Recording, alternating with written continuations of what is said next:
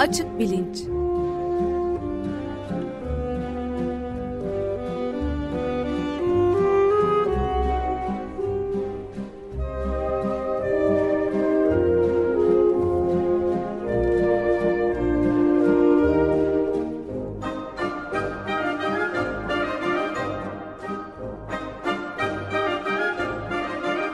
Güven Güzeldere ile bilim ve felsefe sohbetleri.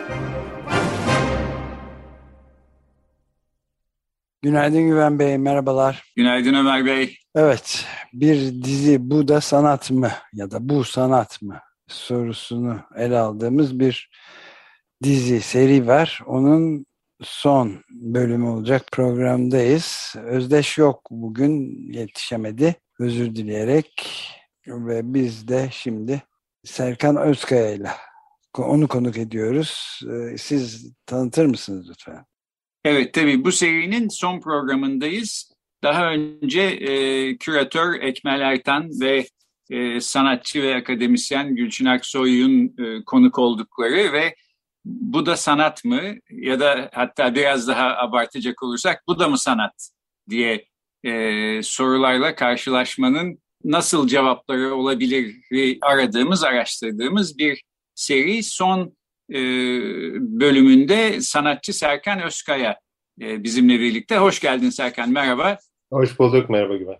Merhaba, hoş geldiniz. Serkan Özkaya'yı bilenler mutlaka vardır. İstanbul doğumlu ama e, ABD'de New York ve Kanada'da Toronto şehirlerinde yaşıyor ve çalışıyor. E, uluslararası alanda tanınmış bir sanatçı. İtalya'dan Almanya'ya, Amerika Birleşik Devletleri'ne, Avusturya'ya kadar pek çok ülkede ziyaretçi sanatçı olarak bulunmuştur, çalışmışlığı, uluslararası ödüller almışlığı var. E, derlediği ve yazdığı pek çok e, kitabı var. New York Times e, dahil olmak üzere pek çok uluslararası e, yayında da işleri hakkında e, yazılar okumak mümkün Serkan'ın. Serkan sen kendini bir kavramsal sanatçı olarak tanımlıyorsun. Bu, bu da mı sanat sorusuyla da herhalde en çok karşılaşan insanlar kavramsal sanatçılar olsa gerek diye düşünüyorum. Sen üstelik bir tek Türkiye'de değil uluslararası alanda da böyle sorularla karşılaşıyor olabilirsin. Biz bunu biraz Ekmel Ertan'la ve Gülçin Aksoy'la konuşmaya çalıştık. Ama bu işleri yapan ve bu sanat üretiminin içinden gelen bir kişi olarak senin de aslında fikrini almak istiyoruz. Hem de önceki e, tartıştığımız bir takım meseleleri de yeniden ben gündeme getirmek istiyorum. E, şuradan başlayayım. Program bitmeden bir de senin aslında e, sürekli olarak e, son derece ilginç ve özgün yeni e, eserler üretiyorsun. Son günlerde neler yapıyorsun? Ondan da biraz konuşmak istiyorum ama ondan önce şu kavramsal sanat kısmına biraz bakalım. Yani bu da sanat mı diye e, işte beğenmeyenlerin, burun kıvıranların filan e, karşısına nasıl bir cevap vermek lazım? Ya da sanatın bir e, sınırı var mı? Nasıl bir tanım yapacağız ki şu sanat bu sanat değildir diye ayırabileceğiz? Bu benim de sanat felsefesi içinde hem merakımı çeken hem de kolay bir cevabını bulamadığım bir soru aslında. Bu anlamda e, yani bir e, danışıklı dövüş sorusu olarak sormuyorum. Gerçekten anlamak, öğrenmek üzere e, soruyorum. Ben de bir ek, ek soru e, küçücük ekleyeyim. Cevap vermek gerekir mi?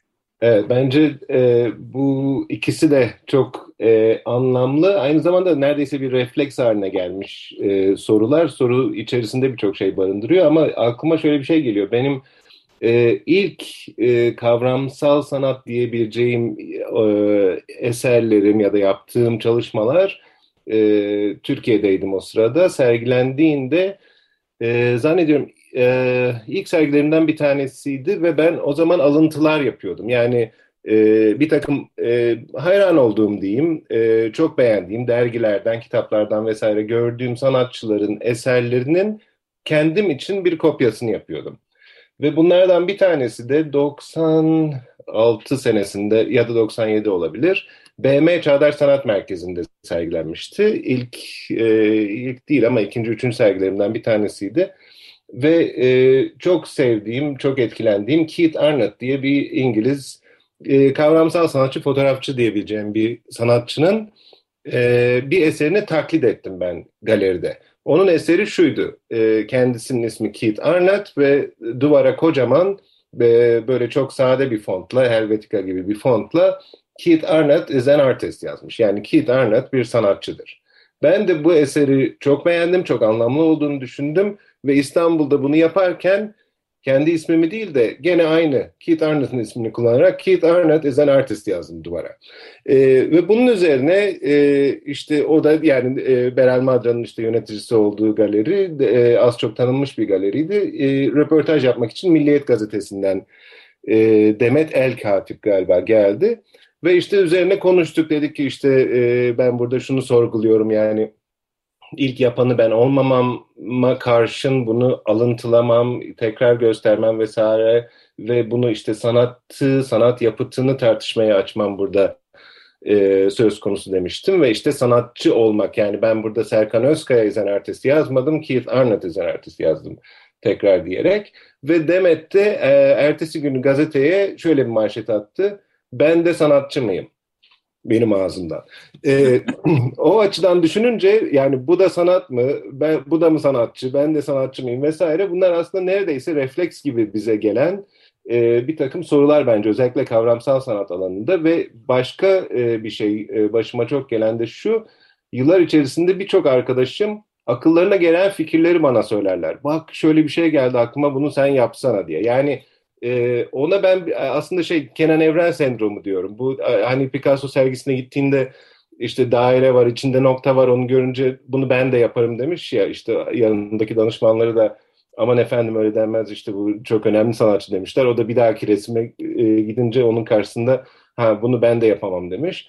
E, biraz öyle bir refleks var aslında insanlarda yani aklına gelen basit bir fikri ortaya koymuş gibi.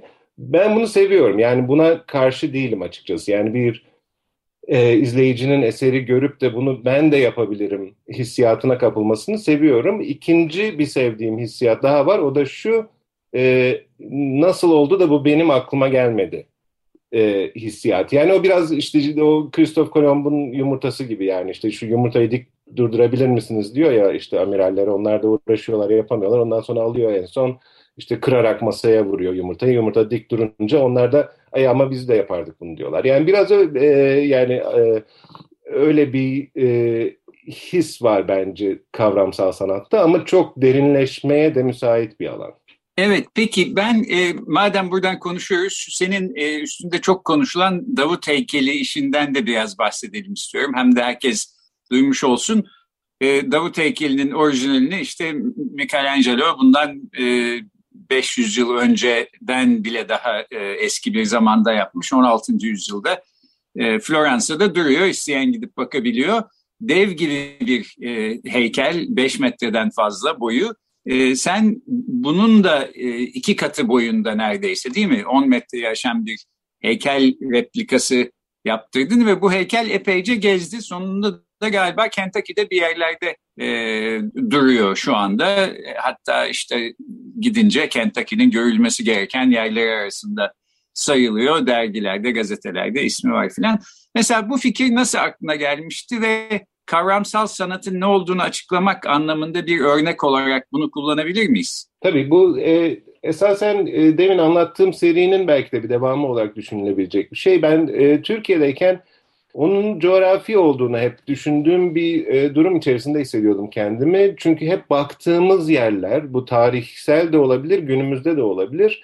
E, özellikle bize öğretilen işte batı merkezli yerlerdi. İşte ne bileyim eski işte Grek sanatından tutun da ki onların Türkiye'de çok örneği var ama işte sonrasında bunun ismini koyan Rönesans sanatçıları, Michelangelo, Leonardo vesaire. E, ondan sonra günümüze gelince bütün tırnak içerisinde meşhur olan işte bizi etkilemiş olan sanatçıların daha batıda olması bende bir sıkışıklık hissi yaratıyordu ve buradan yola çıkarak demin de anlatmaya çalıştığım gibi e, kendim görmediğim ama görmenin belki de e, çok özel olmadığını düşünebileceğimiz yapıtları gene kendim için ve e, belki de Türkiye'deki izleyiciler için kopyalamaya çalışıyordum ya da onların birer suretini yapmaya çalışıyordum ki e, birçok yapıt, bunu söz ettiğim birçok yapıt, örneğin o Keith Arnott'ın işte sana ben bir sanatçıyım yapıtı veya e, Christo'nun yakında vefat eden e, sanatçı Christo'nun kaplanmış arabası vardı bir tane onun kopyasını yapmıştım vesaire. Bunların büyük ihtimalle benim yaptığım bu kopyalar ilk kopyalarıydı zaten. Yani bir şeyin orijinal bir şeyin kopya olması için zaten e, bir orijinali bir de kopyası olması gerekir. Ben yani önümdeki su bardağını e, orijinale çevirmek istersem onun bir kopyasını yapmalıyım ki o su bardağı, özellikle o su bardağı orijinal diye bir şeye dönüşsün. E, Oysa ki Davut heykelinde bu biraz farklı tabii. Çok kopyaları yapılmış. Son derece işte şeye e, ne bileyim tarihe mal olmuş ve artık zihnimizde yer etmiş bir e, imge. Onu da e, gene aynı şekilde görmemiştim hiç ve şeyden haberdardım. Yıllar içerisinde e, öyle şeylere de merak saldım. E, üç boyutlu modelleme diye bir şeyin varlığından ve üç boyutlu tarama diye bir şeyin varlığından haberdardım ve bunun yanlış hatırlamıyorsam yani benim de işte o zamanlar internet var mıydı yok muydu onu da e, olmak zorunda aslında 90'ların e, ortaları e, ama galiba Cumhuriyet Gazetesi'nde diye hatırlıyorum şeyin e, Stanford Üniversitesi'nde e, üç boyutlu taramanın mucidi e, Dr. E, Mark Levoy e, e, Michelangelo Davut heykelinin bir taramasını yapmaya girişiyor ve Microsoft'un ve Stanford'ın e, yardımlarıyla ve bunu e, en sonunda beceriyor ve bunu bir üç boyutlu modele döndürüyor. Şimdi bu beni çok büyüledi çünkü e, nesne dediğimiz şey biraz önce işte su bardağından tutun da Michelangelo Davut'una kadar e, dünyada var olan ama e, bir yandan da fikre dönüşebilecek şeyler. Yani e, her ne olursa olsun ister cam olsun ister işte karara e, mermeri olsun bu e, 100 yıl içinde, bin yıl içinde, yüz bin yıl içinde yok olup gidecek şeyler. Oysa onu fikre dönüştürme e, hadisesi yani üç boyutlu tarama ve modelleme benim için çok büyüleyiciydi. Ve e, ve ben bu sefer İstanbul Bienali içinde benden aslında e, bir proje istenmişti. Onun için e, bunu düşündüm. İstanbul'da hiç uyuşmayacak. E, belki Michelangelo Rönesans'la da uyuşmayacak ve e, bu sefer İstanbul'a yaparken de iki katını hayal ettiğim e, dev bir heykel yapmak. E, sonra bunu gene e, ve hala ben o eseri gidip görmedim. Yani Floransa'ya gitmeme rağmen özellikle gitmedim şeye akademiye modelden iki katına büyüttüm. Onu bastım. E, üstüne altın bir de boyayla kapladık üzerini. Ondan sonra tam bunu yerleştireceğimiz sırada da ko koca heykel düştü, kırıldı. E, ve apar topar depoya kalktı. Sonra yıllar sonra e, Eskişehir'e gitti. Eskişehir'in e, belediye başkanı e, Yılmaz Büyükerşen işte bir şekilde televizyondan gördü galiba. Çünkü yıkılınca büyük bir skandal oldu. Hatta bir arkadaşım küratör, bir arkadaşım da şey dedi, senin sayende Biennale'nin ismi duyuldu dedi. E, çünkü ayrı bir katmana geçti. Yani bir skandal olup işte e, yani heykel düşünce iki tane de işçi düştü onunla birlikte. E, ambulansı aradık hemen. Ambulanstan önce kameralar geldi. Çünkü onlar işte ambulansı dinliyorlardı herhalde telsizin vesaire. E, ayrı bir şeye dönüştü. Yani belki biraz sonra e, konuşacağımız o kamusal heykeller anlamında da başka bir alana geçmeye başladı. İnsanlar ona sanat diye değil de belki bir sansasyon veya da daha kamusal gazetede, e, televizyonda gördükleri bir şey gibi bakmaya başladılar. Velhasıl işte belediye başkanı beni aradı, onu onardık, yıllar sürdü bu. Sonrasında da e, Amerika'da da bir koleksiyoner bunu almak istedi kendi koleksiyonuna. Sonra ben e, o sırada New York'taydım ve e, özellikle istediğim bir şey yani Türkiye'de ayakta dursaydı bu eğer e, ortaya çıkacak olan tezat yani o garip e, yani garip demeyeyim de farklı mimarinin ortasında arkada cami işte gece kondular vesaire Şişhane Meydanı'na konacaktı. Orada böyle bir Rönesans'tan aklımızda kalan bir heykel e, estetik olarak bir tezat yaratacaktı. Onu e, New York'ta şu şekilde yapmaya çalıştım. Heykeli e, tırın üstüne yan yatırdım. Yani yere çok yakın bir biçimde ve e, o şekilde New York'ta dolaştırdım. Sonra dediğin gibi e, Kentucky'ye gitti. Orada e, ayakta duruyor. Hatta ben de görmeye gittim birkaç kere ve e, açıkçası o kamusal heykel denen şeyden çok haz etmesem de hoşuma gitti demek zorundayım. Belki yıllar içinde e, farklı düşünüyorum ama hoşuma gitti çünkü e, sokak için fazla büyük, cadde için ya da yani fazla böyle Fellini e, film seti gibi duruyor. O yüzden orada da bir anormalliği e, hala saklı saklıyor zannediyorum. Peki kamu sanatı demişken o zaman e, önceki iki programda konuştuğumuz bir konuya e, değineyim. Ben genel olarak hani sanatın tanımlanması konusunda daha geniş ve özgürlükçü bir şekilde bakılması gerektiğini düşünüyorum. Senin e, işlerini anlatan bir New York Times yazısında mesela Marcel Duchamp üzerine yaptığım bir proje vardı. Ondan da birazdan konuşuruz diye umuyorum ama e, Marcel Duchamp'tan bir alıntı var. E, işte sizin e, yaşadığınız çağda sizin eserleriniz hakkında bir şeyler söyleyen insanlar hakkında ne düşünüyorsunuz e, diye sorulmuş Duchamp'a. O da ben öldükten sonra benden 50 yıl sonra 100 sene sonra gelecek insanların fikrini ben merak ederim e, diye cevap vermiş.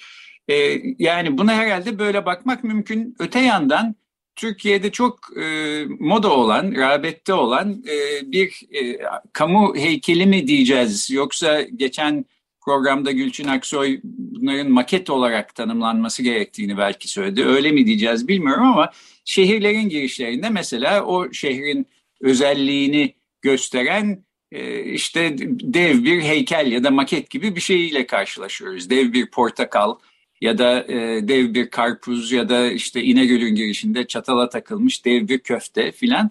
Ve e, bunlarda e, genellikle heykellere karşı olan saldırgan bir tutum gözükmüyor. Beğeniliyor bunlar. Bunları da mesela yani bu özgürlükçü sanat anlayışı içinde e, heykel olarak mı, heykel sanatının bir parçası olarak mı görmeliyiz? Ben bu soruyu Ekmel Ertan'a da Gülçin Aksoy'a da sordum. Beni de çünkü merak ettiren bir şey. Sen ne dersin? Şimdi orada yani kamusal e, sanat bana sorarsan zaten bir, yani bir oksimoron yani kendi içerisinde bir tezat diye düşünüyorum. İki tane bir araya gelmesi çok da mantıklı olmayan kavramı e, bir araya getiriyor. Onun tarihi de e, hem eski hem ama üzerine kafa yorulma e, dönemi belki daha yeni. Yani ne bileyim 70'lerdeki işte e, ortaya çıkan bir dolu akımda e, yani biraz ortasından giriyorum ama ne bileyim galerideki heykeli alıp sokağa koyarsak e, kamusal sanat olur gibi bir anlayış var. Sonrasında çok hızlı evrildi bu ama aslında baktığımız zaman sanat dediğimiz şey hep bir bağlamından e, çıkartıldığı zaman anlam kazanan veya da farklı bir e, e, bakışa yol açan bir e, edim veya bir tecrübe diyeyim.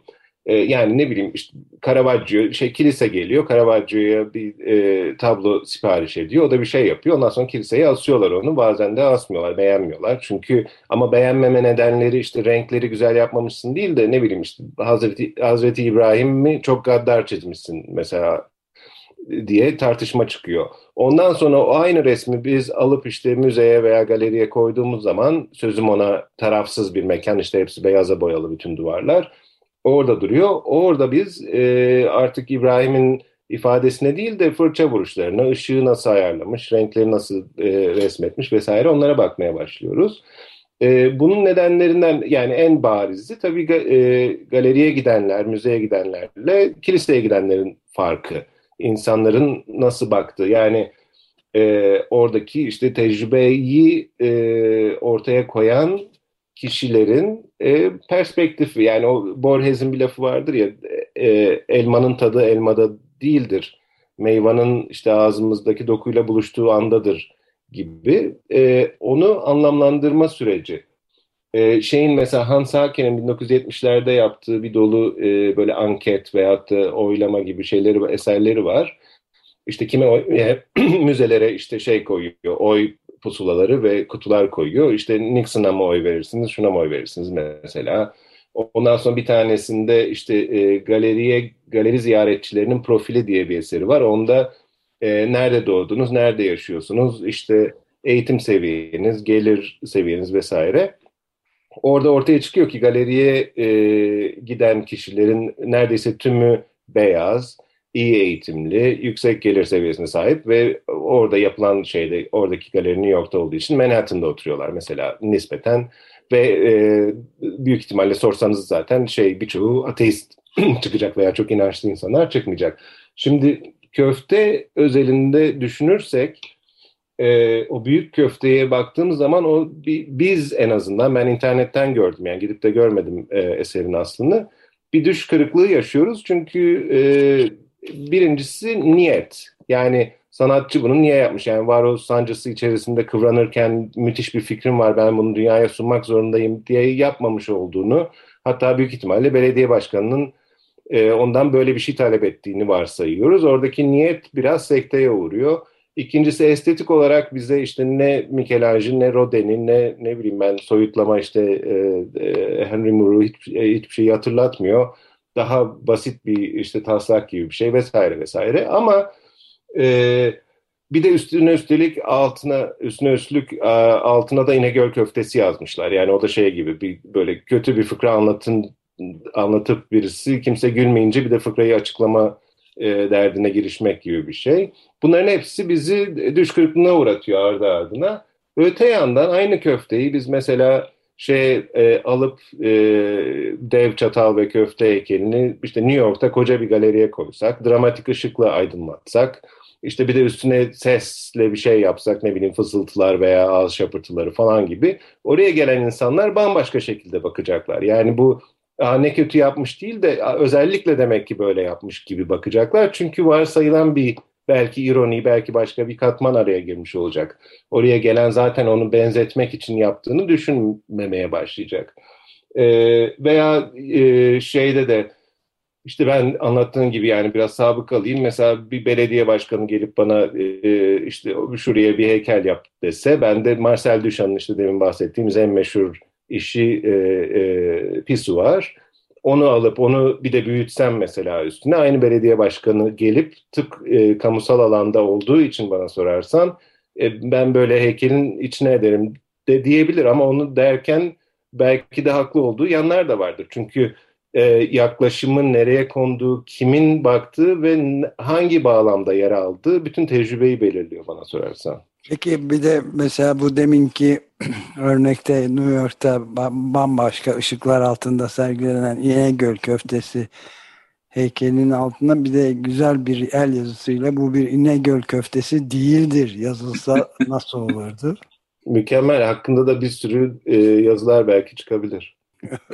evet yani hani biraz daha uğraşsak sen bu İnegöl köftesine çağ atlatacaksın. New York'a getirip bambaşka bir mecraya sokacaksın e, gibi gözüküyor. Biz de tabii e, senin programın başında bahsetmiş olduğun gibi şimdi sana fikirler verir olduk. Ya şunu da yapsana, bunu da yapsana falan diye. Şimdi e, peki programın e, son kısmına geldik. E, sen bir sürü yeni e, ilginç projen var. Biraz bundan bahsederek kapatalım istiyorum. E, vaktini bu aralar e, Toronto ve New York arasında bölüyorsun. Atölyen e, New York'ta, Toronto'da yaşıyorsun. Ee, bir, bir yandan da e, pek çok ilginç yeni iş e, üretmektesin. Biraz bunlardan bahseder misin? Ee, en son bir e, e, app yaptım. E, akıllı telefon uygulaması. E, ismi O yani O harfi ve e, yaptığı şey de şu e, augmented reality yani zenginleştirilmiş gerçeklik galiba e, ya da katmanlaştırılmış gerçeklik olabilir Türkçesi e, e, o app'i yükleyince açtığınız zaman kameranın ortasına e, e, kamerayı açıyor öncelikle. Dünyayı görüyoruz telefon aracılığıyla ama onun ortasına bir de e, e, lens topu diyeceğimiz yani yuvarlak bir küre yerleştiriyor ama bu küre içi dolu cam. Şimdi öyle olunca e, ışığı e, tam tersine kırıyor. Yani gelen e, ışık dalgası artık dalga parçacık sizin alanınız e, bir şekilde görüntüyü oradan baktığımız zaman ters olarak bize gösteriyor. Yani dünyanın işte o topa denk gelen kısmı e, baş aşağı olmuş oluyor. Onu ben ilk olarak bir işte dediğim gibi app olarak yaptım. Şimdi onun bir e, büyük bir heykelini yapıyor. Yani büyük dediğim e, yaklaşık 3 metre boyunda bir heykelini yapıyorum. Gene e, içi dolu böyle büyük bir cam olacak. Hatta e, eğer becerebilirsem şeye yerleştireceğiz. E, New York'ta e, Dünya Ticaret Merkezi'nin işte yeni yapılan binası var Oculus diye Calatrava e, heykel e, şey pardon e, mimarın e, tasarladığı o da göz biçiminde bir şey onun ortasına yerleştirmeyi e, umuyorum. E, geçici bir süreliğine sonra St. Louis'e gidecek e, bir müzeye. E, bir tane onun üzerinde çalışıyorum. Ee, bir de gene başka bir küre bu sefer aynayla kaplı bir küreyle ilgili bir eserim var. Onu da umuyorum e, Mart ayında New York'ta Postmasters Galeri'de sergileyeceğim. e, bu yaz çıkan bir e, yazıda gördüğüm kadarıyla Arter'de de bir işin sergileniyordu. Türkiye'de de bir yandan e, bir şeyler sergilemeye devam ediyorsun diye anlıyorum. Evet onlar Arter'in koleksiyonunda yani onların tasarrufunda. O yüzden e, çok memnunum yani hem öyle bir müze olduğuna ve açıldığına nihayet ve hem de benim eserlerimin de orada olduğuna e, birkaç e, çalışmamı sergilediler. Bir tanesi ta 2000 senesinde Türkiye'de ilk kez yaptığım Yapı Kredi'nin o büyük vitrininde sergilediğim e, o zaman galiba 33 bin tane diyadan, slide'tan yani oluşan bir işti. Ve onu işte biraz daha büyüterek arterde sergiledik. Bir, bir tanesi de mesela e, baş aşağı Mona Lisa falan gibi işte müzelerle yaptığım yazışmalar. Peki böylece e, bitirelim. Bu da sanat mı e, gibi otomatikman bazen ağzımızdan çıkan ama aslında gerçekten derinlikli e, meseleler barındıran bir sorunun cevabını üç programdır aramaktaydık. Bugün bize yardımcı olan konuğumuz sanatçı ve yazar Serkan Özkaya'ydı. Çok teşekkür ediyoruz Serkan. Çok teşekkürler. Çok Görüşmek teşekkür üzere. Görüşmek üzere.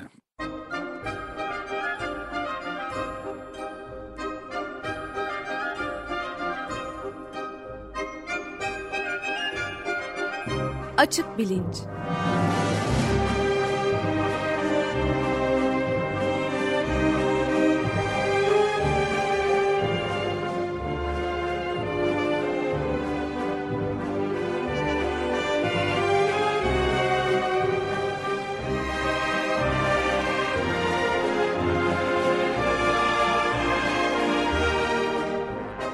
Güven Güzeldere ile bilim ve felsefe sohbetleri.